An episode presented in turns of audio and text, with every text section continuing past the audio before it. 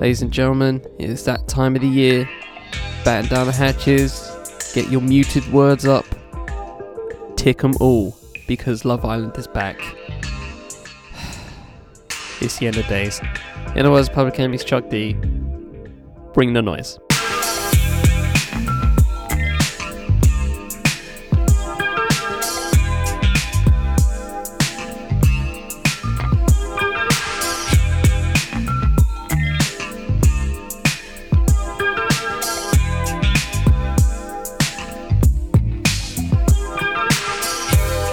The Fifth Element Podcast Network. I am Charlie Taylor, and this is What's Good. Welcome back, ladies and gentlemen. Hope you've all had a good week in the circumstances. Yeah, this hay fever's coming back. Had a, had a, had a week of rain, a week of rain, and now the heat's coming back, and uh, my nose has been going doolally ever since. Doesn't matter what, what goes on, just just yeah, just constant um I'll probably need a shave. I feel like I feel like the hair, the facial hair I have, like is just holding stuff. You know what I mean? And that's probably why, partly why. So hopefully, if I shave, uh, in, uh like as I stop recording, uh, as soon as I get off this, maybe maybe that'll help. But yeah, sniffles still here, gang gang. Um, yeah, but apart from that, solid week, really solid week. Can't complain. Um, still waiting on deliveries. I've so I've like oh gosh man, I have two deliveries that I've been waiting for for like like one for at least a month and another one for now about two weeks, and it's just it's taking the piss now. It's taking the piss. It's just a joke. Like you you guys wonder why Amazon is taking over the world and and you know just people uh, uh places with retailers with specialist um knowledge in certain things and you know have specialist gear no, no, no, no, no. Let's let's take a month. Let's take a month to do so. Like what? What? What you doing? What? What you doing? And on another delivery, Chinese shipping. Yeah, I I, I feel I feel like it should there should be a rule to where like uh, retailers that ship from China or just get their ship from China, they should say so. Like in delivery information or whatever never says it's coming from it never says where it's coming from unless it's like you know uh y- you can clearly see it's like either European or UK or US like you can gather that. But there's some sites some sites you when you go down a bit of a rabbit hole trying to find something specific and more often than not it's usually Chinese shipping and then you get a tracking number and you're like fuck. Now I have to wait for it to leave Guangzhou. Like come on man. Jokers Anyway, apart from that, really solid week. I am happy. I can't complain. Chilling with Charlie uh, jo- uh, dropped last week. I'm actually really proud of how it came out. It actually came out really well. Um, if you have guys have Spotify, go peep that 5VPN Radio. Just search that up or just hit up the uh, descriptions in the full show notes. All the 5VPN pods are under there. And uh, yeah, I've already finished the track list for um, Volume 2 uh, UK jazz. Uh, I've I've titled it on the play on the Spotify playlist I've made. Uh, it's UK jazz as well. We're just living in it. Uh, but I feel like that's a bit long of a title for a for a podcast episode, uh, so I might shorten that a bit. But yeah, it's coming. Um, maybe I don't know. Maybe the same day this drops, but maybe next week. I'm not sure. Uh, depends on just what I'm doing. Uh, but yeah, apart from that, it's all good and good, and we have a great show for you this episode. Speaking of which, we have uh, one of everything uh, film and TV, sports, life, music, you know the deal.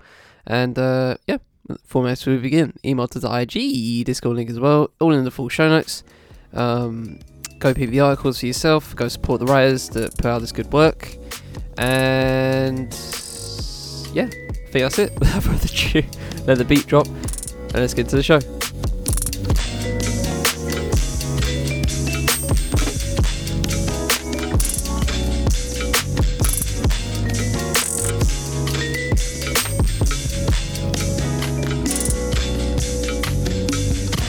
Week where summer solstice has come and gone. Uh, the Las Vegas Raiders DL uh, defensive lineman Carl Nassib becomes the first active gay NFL player, which is kind of fascinating on one on one front. Like, uh, that's great, right? And uh, I feel like he's doing a lot for a lot of people. And honestly, I think before you know it, a lot of people from uh, other US major sports are gonna follow suit. That's what I feel. But I'm also like one of those people that feel like, you know, while I understand this is news, uh, it, it's twenty it's twenty twenty one. Like this shit shouldn't be news. You know what I mean? I feel like we should have been having uh, doing this. Like I mean, we did do this in some way with uh, what's the boss man's name? Michael Sam, something like that. Um, from years back, I think he got drafted and uh, didn't really make a team. Um, but yeah, you know, it's I feel like you know just it's fine. It's fine. It's it's it's nothing. There's nothing to scream about. But yeah, news is news. Uh, Spotify and Facebook dropped their own live voice chat platforms, uh, obviously rivaling uh, Clubhouse and uh, Twitter Spaces, which also recently dropped. And uh, I don't know about Facebook because you know me, not on Facebook anymore. But um, Spotify Green Room sucks sucks. It's trash. It's so garbage. It's there's nothing there. It's just oh my gosh, the directory is horrible. The directory has nothing there. It's just like oh, uh, greenhouse, uh, greenhouse, green room versus clubhouse. Da, da, da, da, da. It's just like oh, and this gem shit, this gem shit. I have no idea what the I, I, I don't get it, and they constantly having rooms dedicated to these gems on green green room. I keep saying greenhouse, but I don't care. It's just it sucks. Do I sound nasally? I sound bare nasally. I think I, I don't know. I, I can't. I, I feel like I'm. I feel like I'm nasally because um, this nose is not working with me today. But anyway, got to power through. Uh, Supreme Court rules the NCAA cannot restrict educational benefits provided by universities to student athletes, which is I think another word for saying you could pay players, uh, and sh- and they should be able to be paid. So yeah, hopefully that's the case. Um, pay players. And lastly, uh, second, 22nd of June commemorates uh, Windrush Day, and uh, we also have another anniversary, uh, which is which is on this day as I record, but uh, obviously it drops on Thursday. Um, but we'll get into that in a bit. Can't wait. Um, but we start with NBA playoffs, um, and it's just my quarterly rants. I feel like I do it quarterly, um, of just NBA stuff going goings on. And uh, honestly, I just can't. I, I just want to. I just want to talk and uh, talk about and and rub in, rub in how how how how the Philadelphia 76ers fucking choked it. I can't. I I I love it. I love it so much. I I I inject it into my veins. It's the best feeling. It's it's just the greatest. Like, cause here's how I feel when it comes to the Philadelphia 76ers, right? And you can say that, you know, um, the front office that, you know, was was previously there for the quote unquote process stuff, right? Technically that's all over, right? You know what I mean? That, that's all over. But obviously, people love to t- uh, talk about it. And when your best player, um, you know, names his, nicknames himself the process, uh, I feel like you're just asking for to be shit on, to be honest. Uh, but that's neither here nor there. You know, I, I know that you know Sam Hinkie's gone. I'm uh, Brett Brown's gone, right? You know, th- there's been a there's been a solid amount of change, you know, uh, since then. Um, Doc Rivers is now the coach, etc., etc., right? And you know, apart from Simmons and Embiid, there's you know pretty much nobody was there. You know, uh, play no players were there during that horrible, horrible, dark time, right?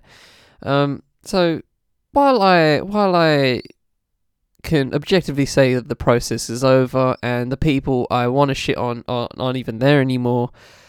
I just can't help myself because I feel like for those five or so years of that absolutely disgusting act of just um, moral uh, uh, and ethical uh, uh miscarriage of anything, right?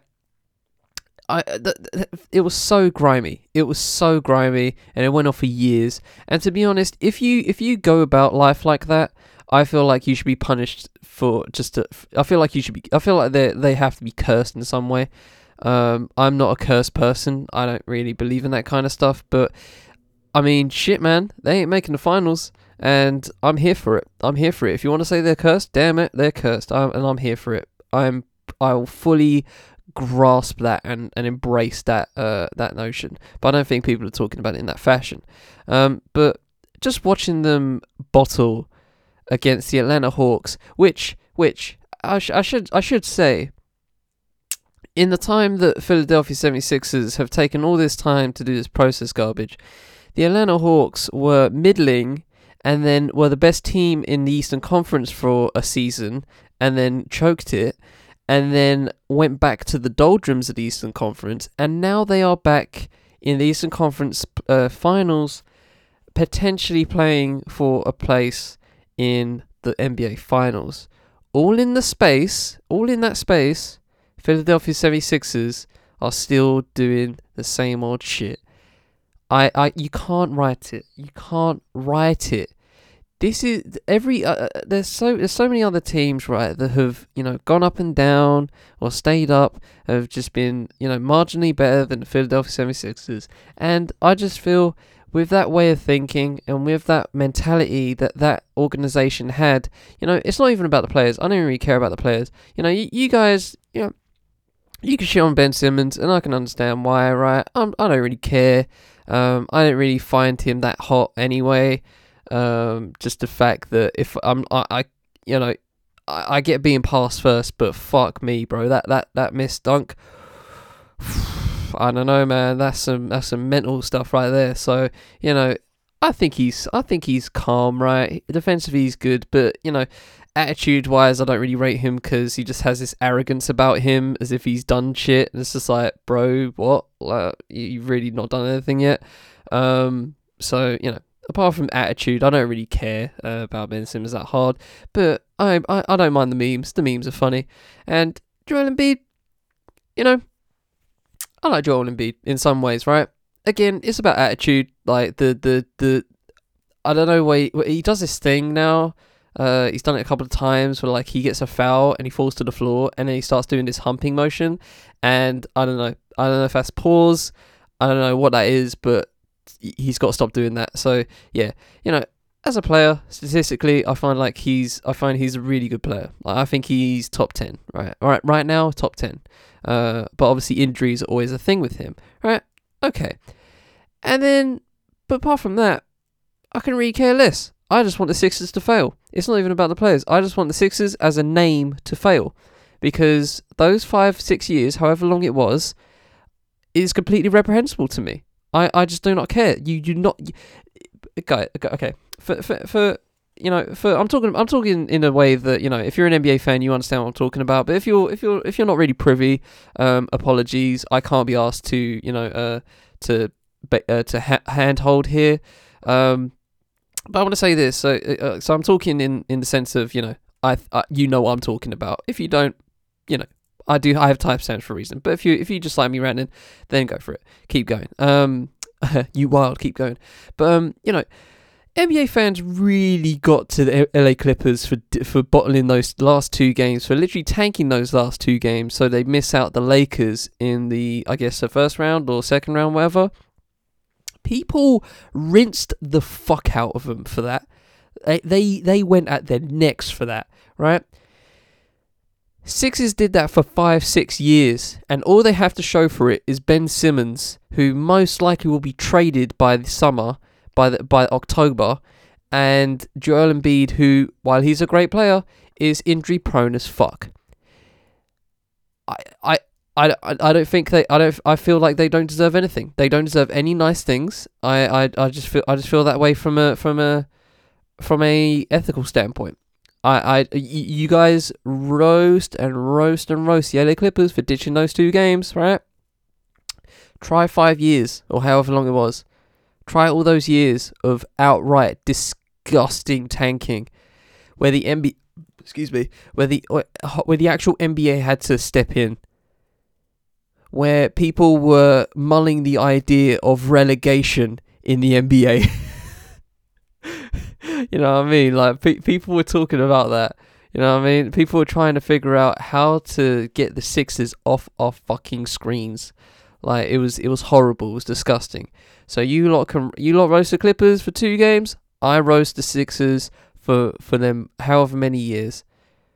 For those stupid amount of seasons where it was disgusting tanking, getting that draft pick, and the draft pick never works out for whatever reason.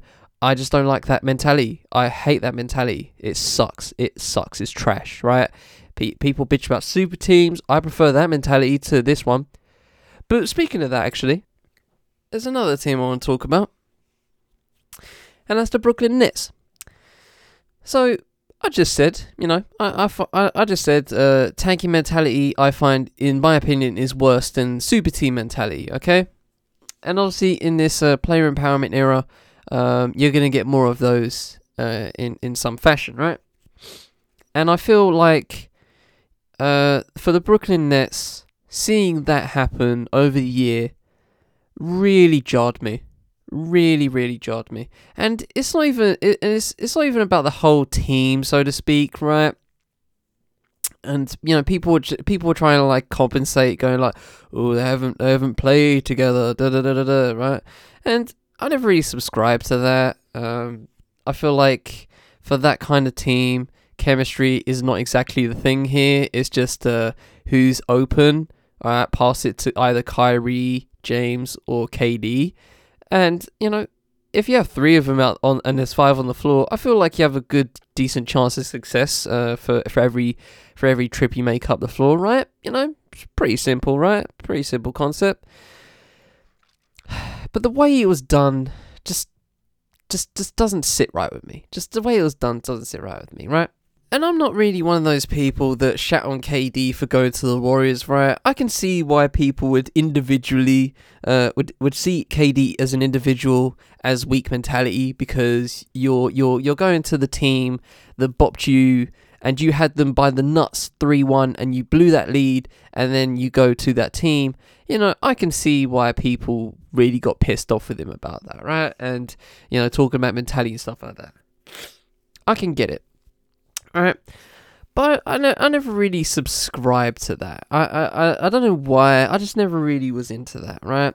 And when it comes to KD on the Nets, I, I still I still don't really care that much. I, I, I just don't, right? I have a ethical problem with I have a yeah I have an ethical problem with Kyrie Irving.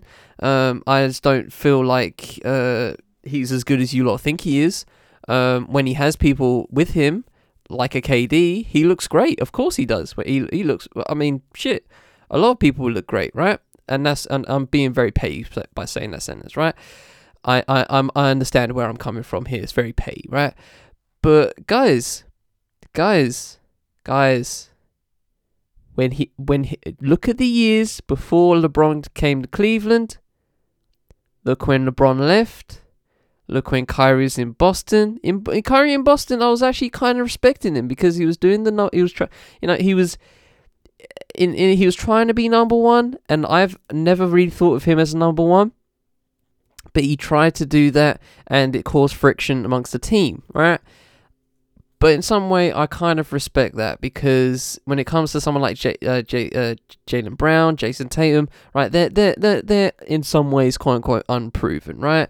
So I can see why Kyrie was just like, I'm going to be the main dude because I've won a ring, right? I can see where he's coming from in that. But, but clearly, and there was a stretch there where he was injured and the Celtics were playing better with without him, right? And that just, you know, when that kind of shit happens, you kind of got a dip anyway. But anyway.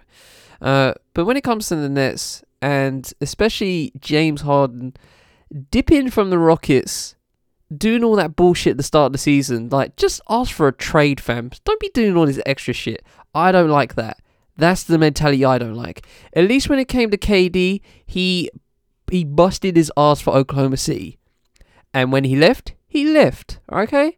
When he didn't do all bull, no bullshit at the end of the year, he just said I'm dipping, and he dipped. That's fine, right? But James Harden doing all this extra shit, putting on, I don't know, looking chubby. I don't know what he was doing. I don't know if he put on a fat suit under there. I don't know what the fuck went on there.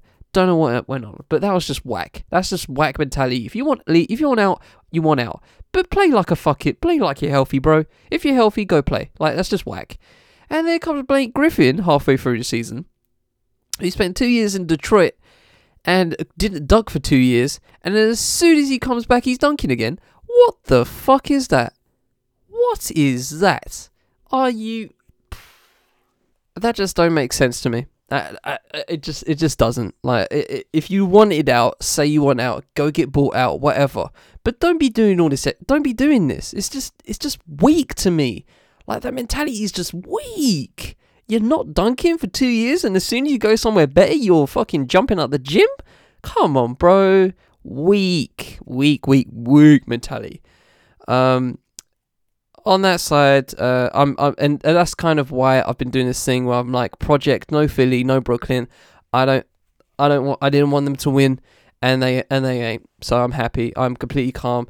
Uh, I, I don't re- I'd like Milwaukee to make the finals, just uh, but then again, I think they should fire their coach, so maybe they should lose just so they get their fucking coach out of there. Uh, but yeah, man.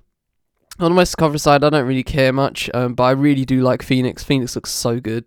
I love their vibe. I love their team energy. They literally just won a game by one point last night over the Clippers. It would look so freaking good.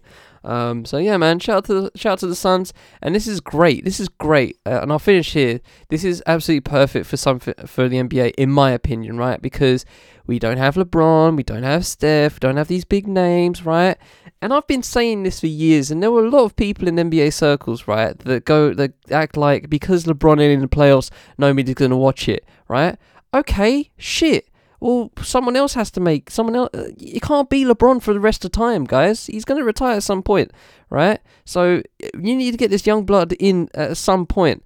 This is what happens to a lot of sport. A lot of sports this happens to, where like uh, you have this talisman uh, uh, person leading the league, right? And then that person leads the league, and then there's nobody to be interested in get interested in these new people. Get interested in Trae Young. Get interested in Giannis. Get interested in Devin Booker get interested in these dudes. You have to, right? And now we're being forced to, and I feel like because they're showing out, this is great for the NBA. This is great for the future in the NBA. And funny enough, four of these out of these four teams, two of them have never won an NBA championship. And I think for the Hawks, it was like the 50s, and for the Bucks, it was the 70s with Kareem and them.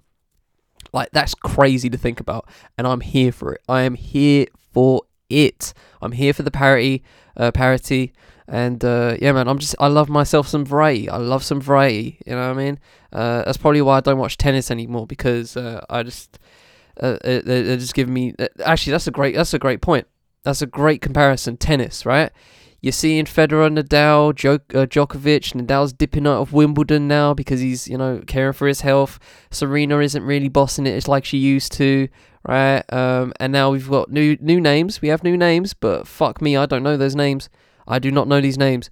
Go to go go tell me the names for the French women's uh, women's French Open final, and I'll just give you a shrug of shoulders. Don't know. And honestly, I don't care anymore. I've dipped off of tennis because of that. It was too it was too long. Um, new blood weren't coming in fast enough for me, and now I've dipped off. So that's that's that's what happens in some sports, and that's how I act. I don't I don't know how that's other people act, but you know, it is what it is. Um, so yeah, man. Shout out to the NBA, that is my quarterly NBA rant, and mainly about Sixers because I hate the Sixers, and partly about the Nets because the Nets shouldn't have won. And uh, just on a just on a on a NBA gods perspective, Brooklyn should have won, and uh, the NBA gods have uh, delivered in spades. So uh, I am here for all of it. Go Suns, go. I, I guess Bucks, but I'm, I'm here for the I'm here for the Hawks as well. I can't complain about the Hawks, apart from Trae Young's injury, uh, insurance fraud. Stop that.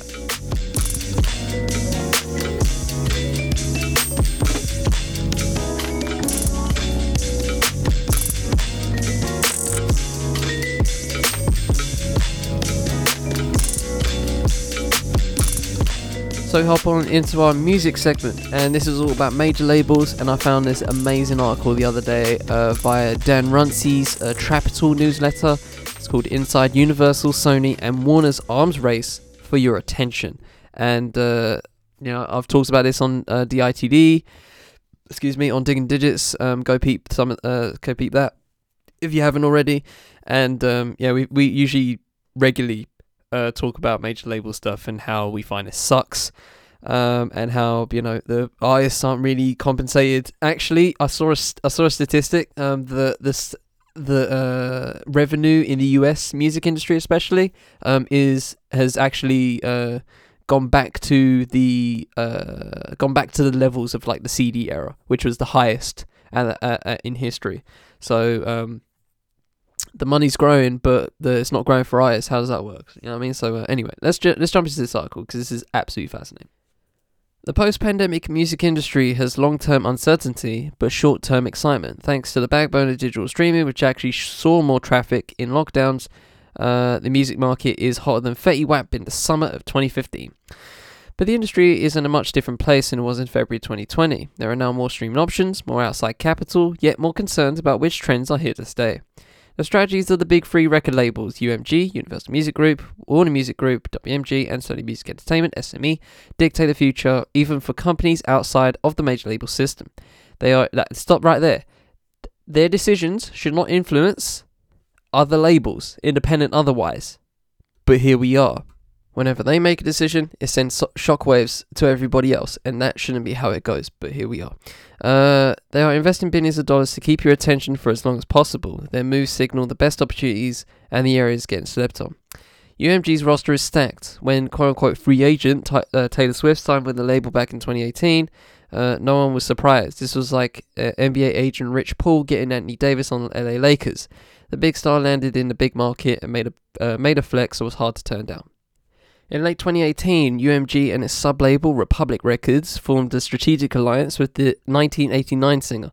Uh, she signed a long-term licensing deal, licensing deal with two important clauses. First, Swift would own her future masters. Second, and most important to Taylor, if UMG sold any of its 3.5% ownership stake in Spotify, uh, worth 1.6 billion in June 2021, artists get a share of that money. Um, side note for UMG, Swift licensing deal isn't as lucrative as her own masters, but a smaller cut of uh, Swift revenue is bigger and than a better cut, but that big is better than a bigger cut from most artists. Uh, that's a little side note. UMG, which accounts for over 30% of the music industry's re- oh, fucking hell, music industry's revenue. Wow, um, has the power to play ball with the biggest artists in the game. The label breeds competition among its uh, seasoned label heads who are hungry for market share and all the glory that comes with it. Beyond Swift, UMG's reach extends to Republic, home to Drake, Post Malone, Ariana Grande, The Weeknd, and Nicki Minaj.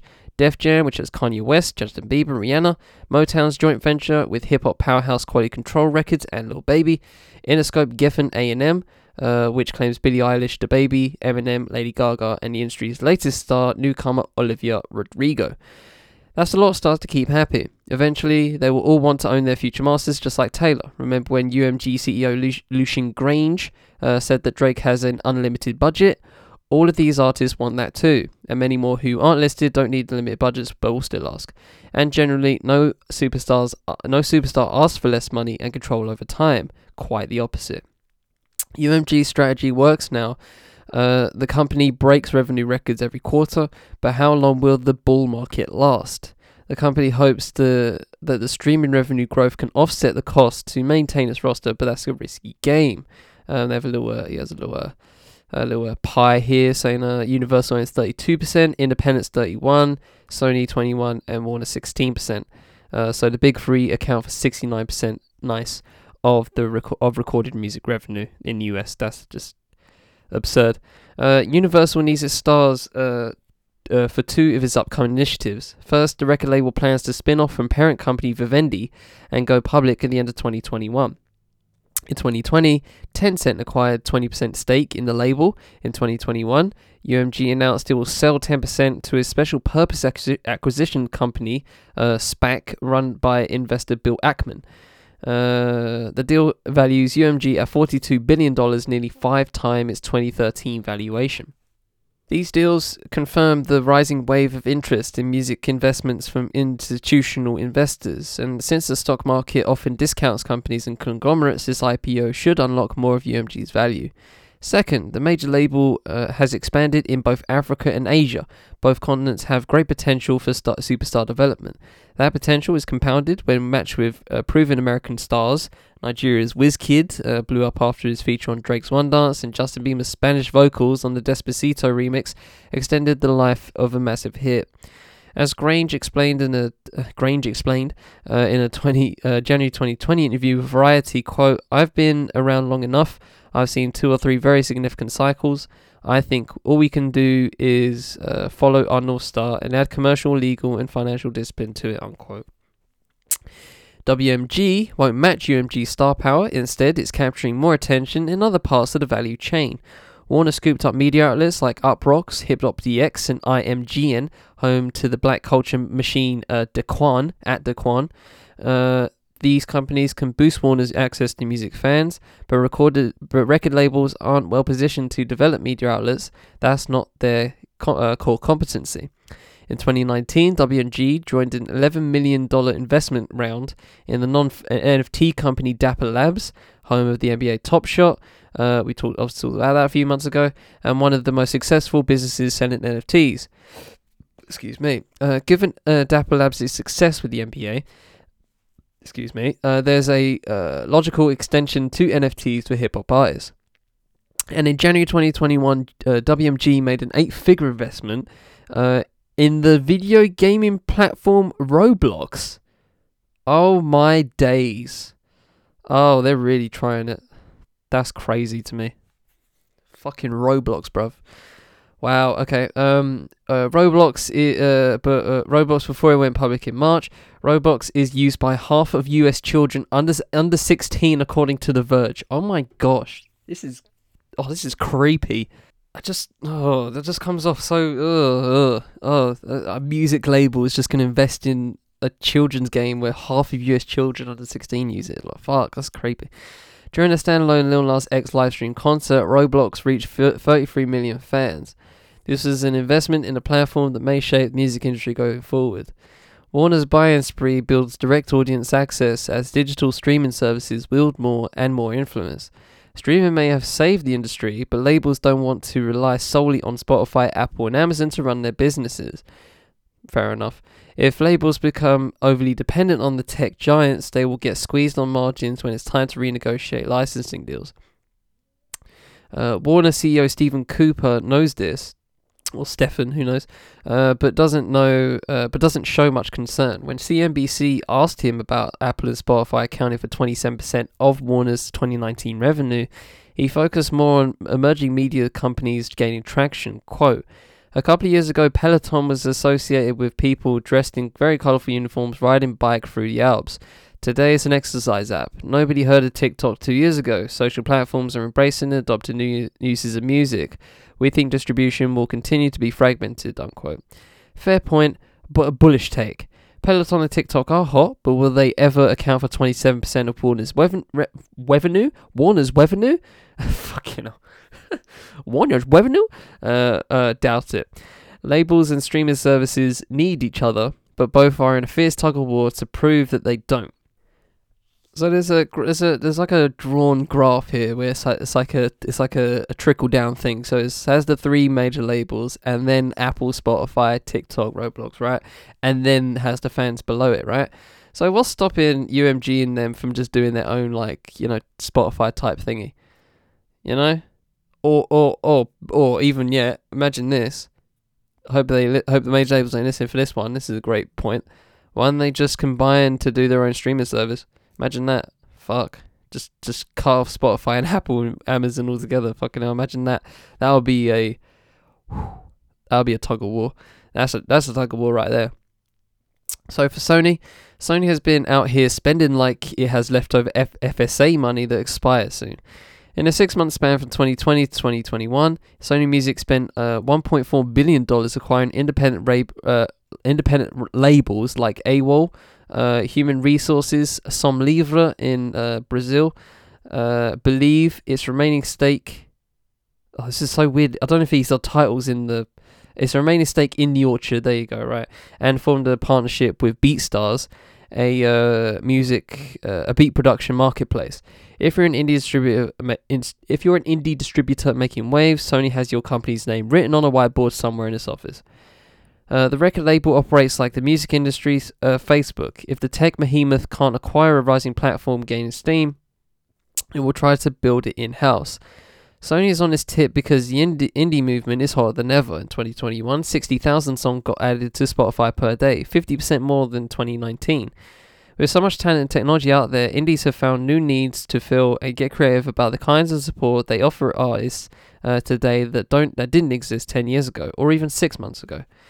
The downside for indie labels is hitting a money ceiling. Indies struggle to maximize reach for their bigger artists. They get stuck between the barbells of media, Too often, when indie labels sell, it's from a position of weakness. That's why indies are per- perfect a- are perfect acquisition targets for Sony. Quote. It's much more expensive today to sign talent than it was six months ago, uh, said C- uh, Sony CEO Rob Stringer to Music Business Worldwide. It was it's way more expensive than two years ago, and going back to the 2000s, the download era, it's not even comparable. Unquote. Talent acquisition is more, more expensive because entertainment revolves around perspe- fans' per, uh, preferences. Attention is the economy, and that attention is harder for, than ever to capture. The big three want the same thing, but their paths to get there show how multifaceted the landscape uh, truly is. Warner's investments in Roblox and Dapper Labs highlight the quote unquote fragmented distribution that Cooper is betting on. Those investments may pay off, but those companies uh, won't exclusively work with WMG artists. They're more likely to work with other two, the other two major record labels with more star power. Sony's acquisitions are investments in the future. It stockpiled all the lottery draft picks like an NBA front office build for the future. Sometimes those draft picks can turn into Kevin Durant, but it might be harder to find the next KD in the modern era. The microwave era of music has shortened the shelf life of many, for many new artists. That's why UMG is in the best position. This is still a superstar industry. The superstar model has been here since the heyday of monoculture with acts like the Beatles, Pink Floyd, and David Bowie. When Universal acquired EMI in 2011, it gained the catalogues of those artists, boosted its market share, and guaranteed its position to attract the most valuable artists moving forward. Granted, Warner and Sony have superstars too. Warner's Atlantic Records has Cardi B, Ed Sheeran, and Bruno Mars. Sony has Beyonce and Adele on Columbia, and Travis Scott on Epic. But UMG is still on top uh, because it has more artists at that level and the best opportunity to acquire them in the future. Will Drake and Taylor Swift be superstars 10 years from now? Maybe. It will be hard for new stars to reach that, their level of success in the current landscape, but artists are the core of the industry, and every label would rather have too many superstars than not enough. Oh, this whole thing just depressed the fuck out of me.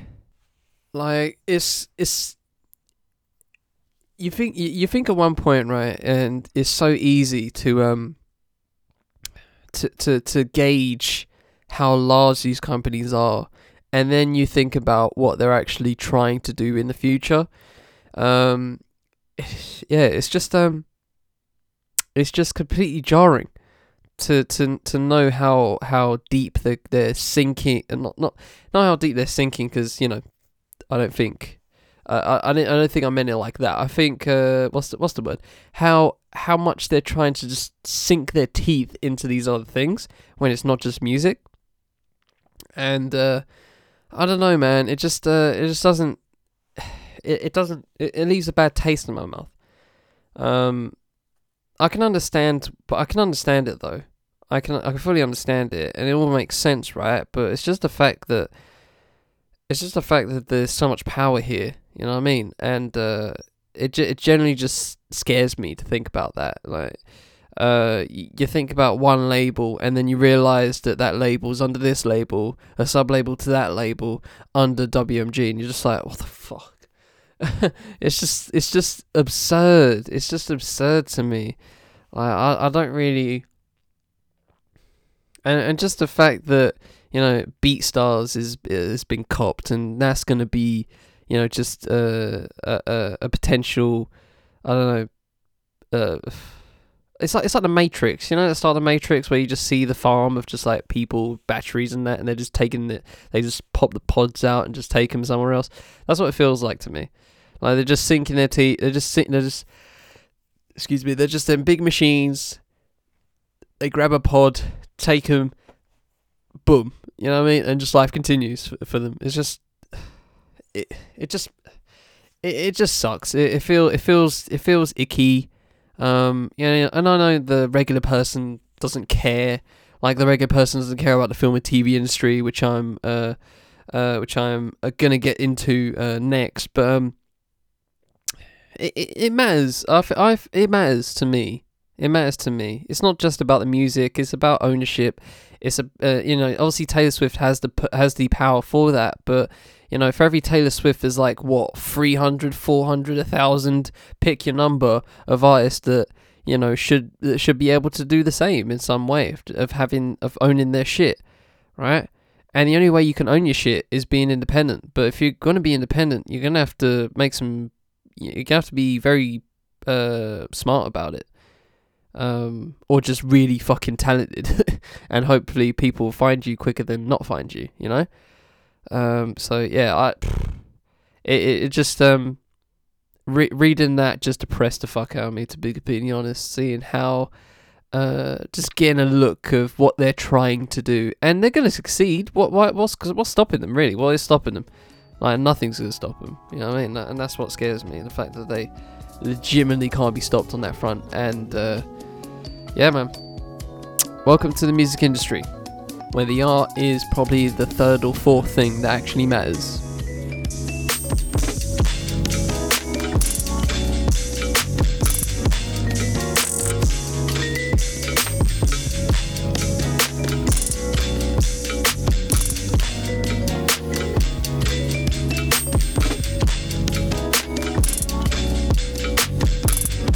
We get into our third segment of the episode, and it's film and TV, like I said, and it's all about the EU and it's all about the exit because we have some ripples coming through.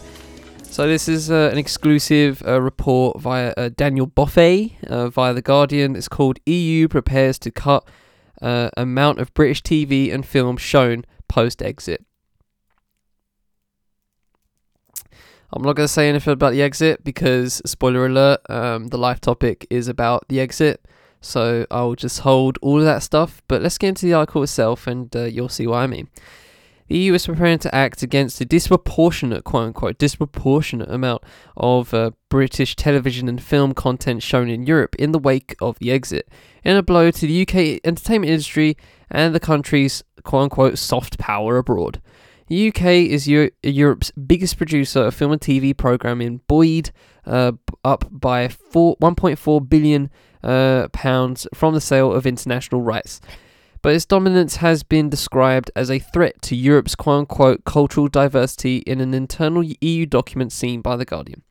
If the issue is likely to join a list of uh, points of high tension in the EU UK relationship since the country left the single market and customs union including disputes over the sale of British sausages in Northern Ireland and the issue of licenses in fishing waters, which led to Royal Navy Royal Navy patrol boats being deployed to Jersey earlier this year. Oh, how fun those times were! Brussels target uh, target uh, this time uh, is the continuing definition of British program uh, programs and film as being quote unquote European works. Under the EU's Audiovisual Media Services Directive, a ma- majority of airtime must be given to such uh, such European content on terrestrial. Fucking, can't say words today. Terrestrial television, and it must make up at least thirty percent of the number of titles on VOD platforms such as Netflix and Amazon. Countries such as France have gone further, setting a 60% quota for European works on VOD and demanding 15% of the turnover of the platform is spent in production of Europe of European audiovisual and cin- cinematographic? Cinematographic I think I say say it. Or cinematographic? I don't know. You know what I'm saying. Cinematography but graphic uh, according to an uh, EU document tabled with diplomats on the 8th of June in the uh, in the quote unquote aftermath of the exit, it is believed it is believed the inclusion of UK content in such quotas has led to what has been described as quote unquote disproportionate amount of uh, British t- programming on European TV. Quote, the high availability of UK content in video on demand services, as well as the privileges granted by the qualification as, Euro- as European works, can result in a disproportionate presence. Excuse me. Uh, disproportionate presence of UK content within the European video on demand quota and hinder a larger variety of European works, including from smaller countries or less spoken languages. A paper distributed uh, distributed among the member state uh, states read uh, reads another quote quote within the quote. Uh, therefore, the disproportionality may affect the fulfillment of the objectives of promotion of European works of of of European works and cultural diversity aimed by the Audiovisual Media Services Directive. Unquote. The European Commission has been tasked with launching an impact with launching an impact study on the risks risk to the EU's cultural diversity from British programming, which diplomatic sources said would be a first step towards action to limit the privileges granted to UK content.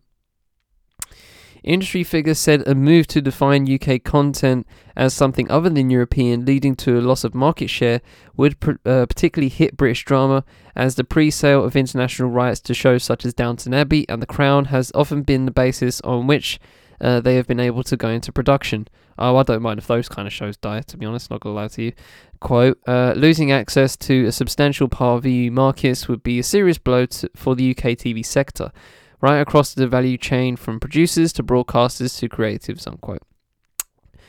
The sale of international rights to European channels and VOD platforms earned the UK TV industry uh, £490 million in sales in 2019-20, making it the second biggest market for the UK behind the US.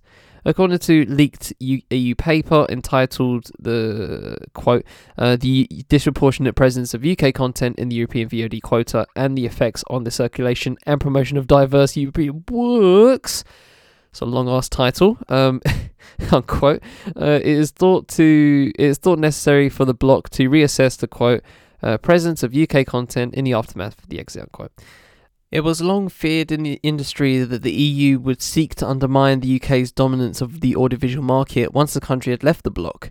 Uh, the government has had been repeatedly warned of the risk to the British screen industry. Well, of course they didn't listen. Take it back control, guys. Nope, nope, nope. I'm gonna. This is for this. This is for the live topic. I'm trying to get into it.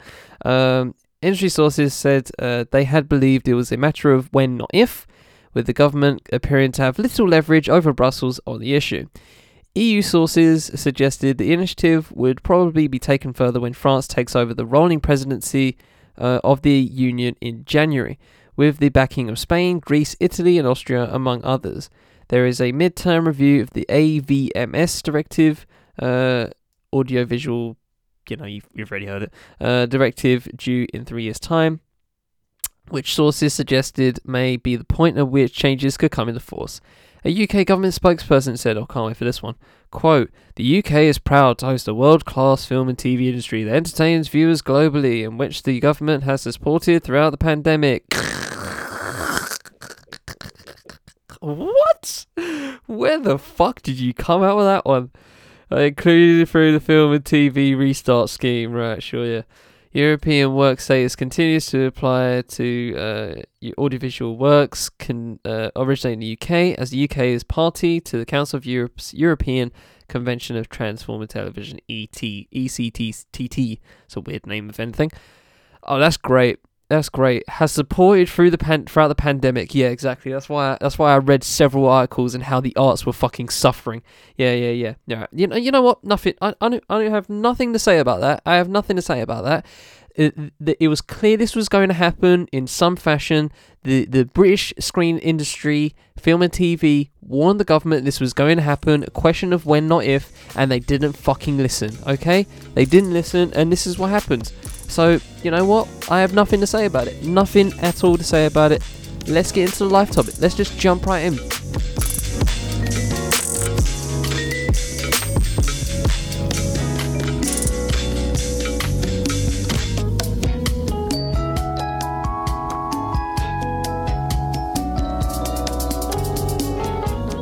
So, the day I'm recording is the 23rd of June, 2021.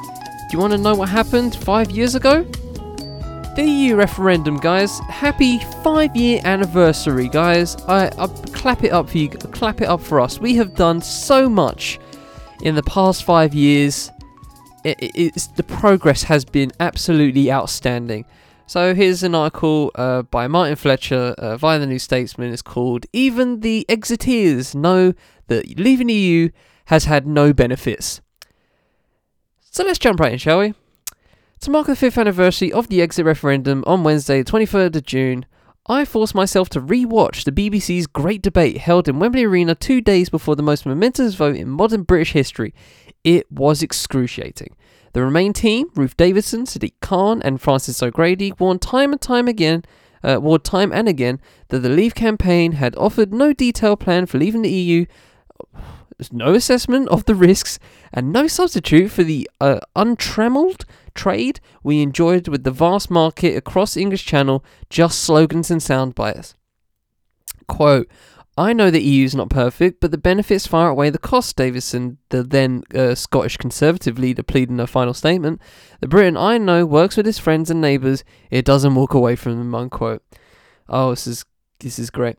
Uh, the Leave team of Boris Johnson, Andrea Leadsom, and Gisela, Gisela Stuart blithely dismissed those warnings, accusing their opponents of running Britain down and promulgating Project Fear. Oh, remember that one? That was great. Uh, they deployed the slogan Take Back Control in every answer. They invoked the spectre of Turkey joining the EU, claimed immigrants were stretching services to a breaking point, and promised a exit dividend of 10 billion a year. Johnson uses his final statement to present the voters a choice, quote, between those who have been endlessly rubbishing our country and running it down, and those who and those of us who believe in Britain. They say we can't do it, we say we can. They say we have no choice but bow down to Brussels. We say they are woefully underestimating this country. Dot dot dot. If we vote to take back control, this Thursday can be our country's Independence Day. Unquote. There was no discussion on the immense complexity of leaving the EU and whether Britain must seek a hard or soft exit, of whether quitting the world's biggest political and trading bloc would enhance or diminish Britain's global standing, of what would happen if Scotland voted to remain and England voted to leave, or of the danger of the two I- Northern Ireland's fragile peace process of a re- resurrected Irish border, the threat to Britain's being able to live, work, study, and vacation anywhere in Europe without let or hindrance was scarcely mentioned. Given the debate's vacuity, uh, it is hard it is hardly surprising that Johnson's jolly jingoism trumped uh, trumped the Cassandras. Nor should it be surprising if this week's fifth anniversary passes largely uncelebrated. And I, I want to say this, guys. If I didn't tell you this on this podcast, did you even know that the fifth anniversary was yesterday? As is, as obviously uh, this episode is dropping tomorrow. Did you know it was even going on? Just, uh, just ask me that question. But anyway, in your head anyway. Continuing on. Uh, because not even the most ardent exiteer could claim that leaving the EU has resulted in the sort of spectacular national rebirth Johnson promised. Quote, like a slumbering giant, we are going to rise and ping off the guy. Ropes off, uh, ropes of self-doubt and ne- negativity, unquote, he declared after exit propelled him to number 10. Uh, break, oh, nearly said it, nearly said it, nearly said it. The exit has undisp- indisputably caused five years of profound political and cultural trauma. Sauntering north from south, metropolitan from rural, uh, young from old, relatives from relatives, and friend from friends. It has transformed the once uh, sober conservative into uh, into what for the former Speaker John Bercow uh, described at the weekend as quote reactionary, populistic, nationalistic, and sometimes even xenophobic party. Uh, it has unleashed a hatred, intolerance, and ugly culture wars now scarring the country. The exit has indisputably erased the very real possibility of the United Kingdom disintegrating, with Scotland clamouring anew for independence and Northern Ireland being driven into Ireland's economic orbit. Equally indisputably, it has, cha- uh, it has damaged Britain's economy. The true extent is concealed by the still greater damage of the COVID pandemic, but even the most conservative estimates suggested the exit has lopped around 2%, the equivalent of the entire defence budget, off GDP. Foreign investment in the UK has collapsed from 192 billion in 2016, the referendum la- uh, the referendum year, to 33.6 billion in 2019.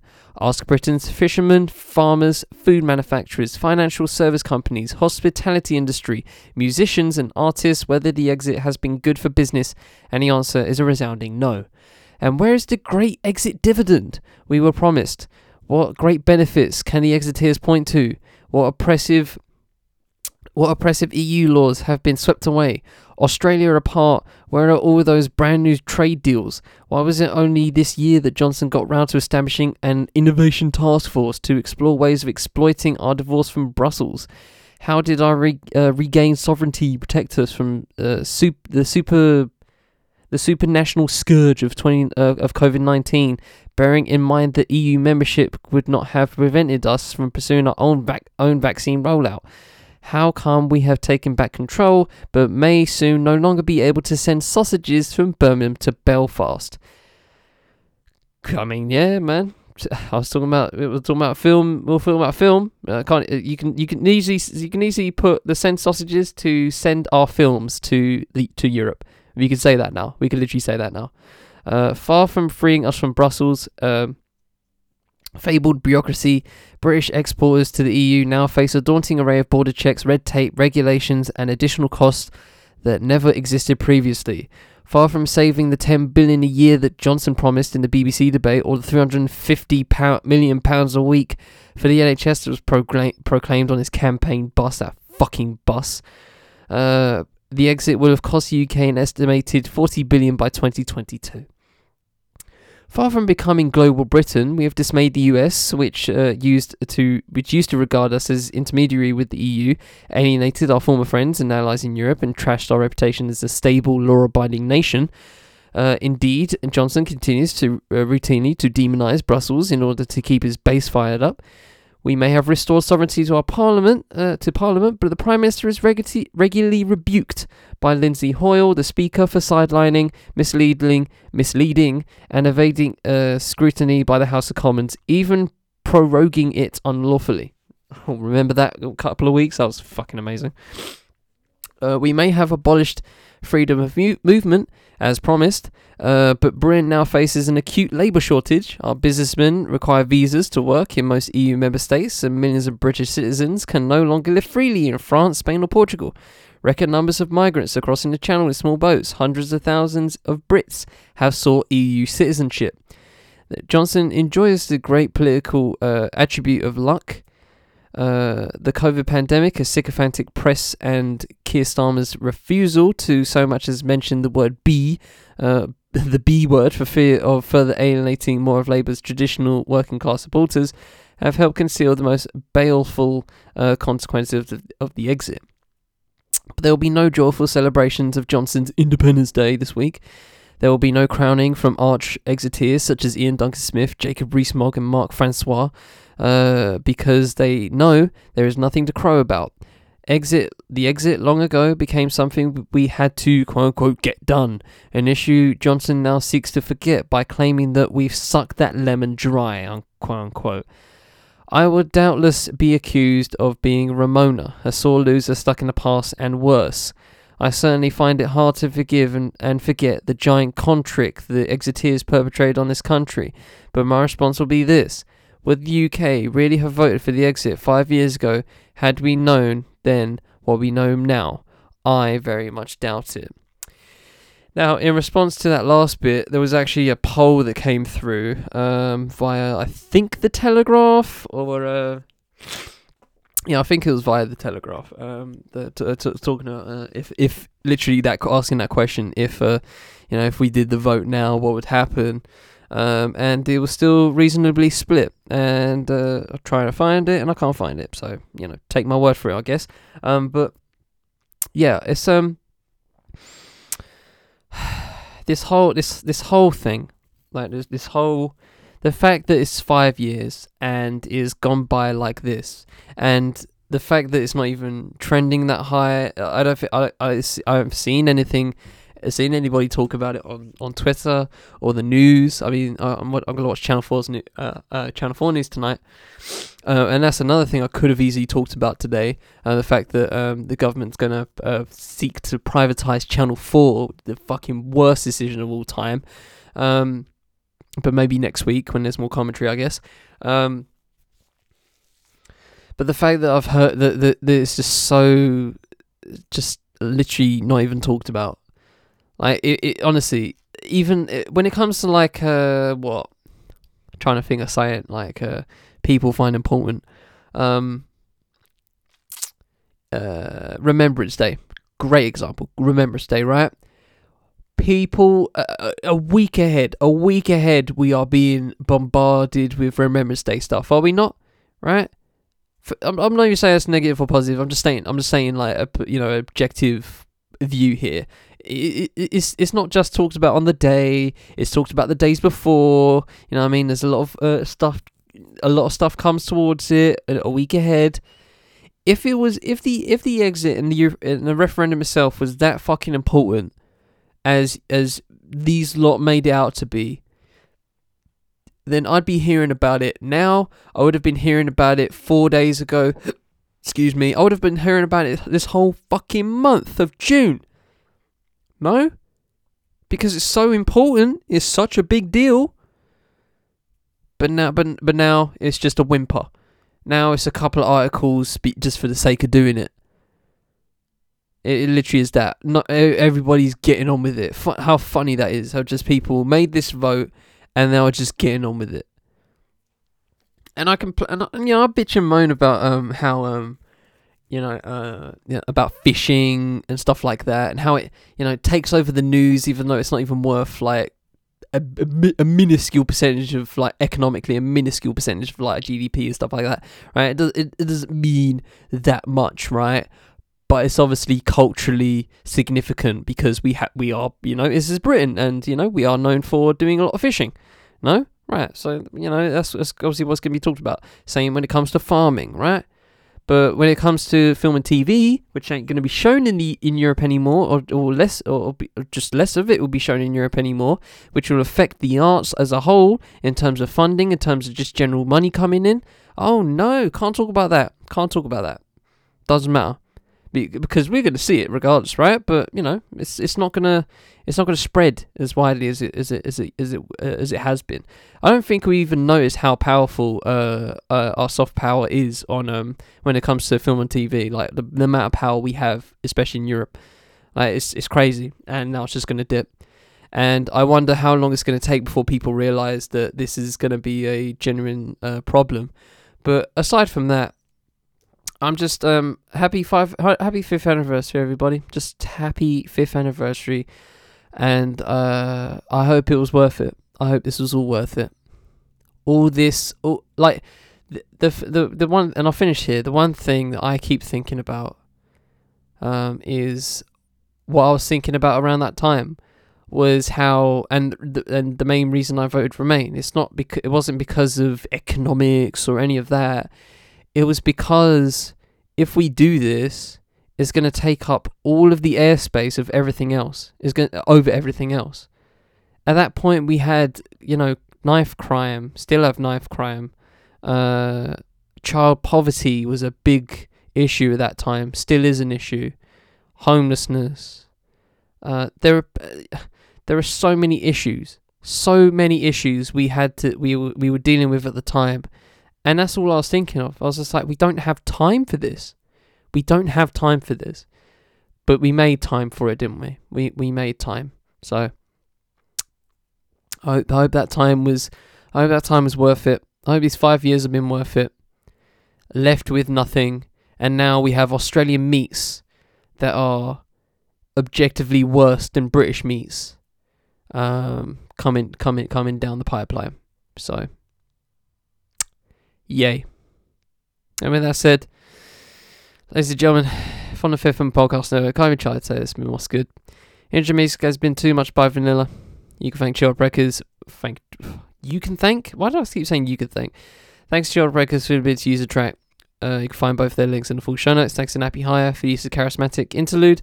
Uh, you can also find his site in the full show notes. Go check out the rest of the 5VPN uh, podcasts in the full show notes as well. Give those a spin uh, at your leisure. And when I said, hope you all have a good week. I shall always try and do the same. But until the next time, take it easy, ladies and gentlemen.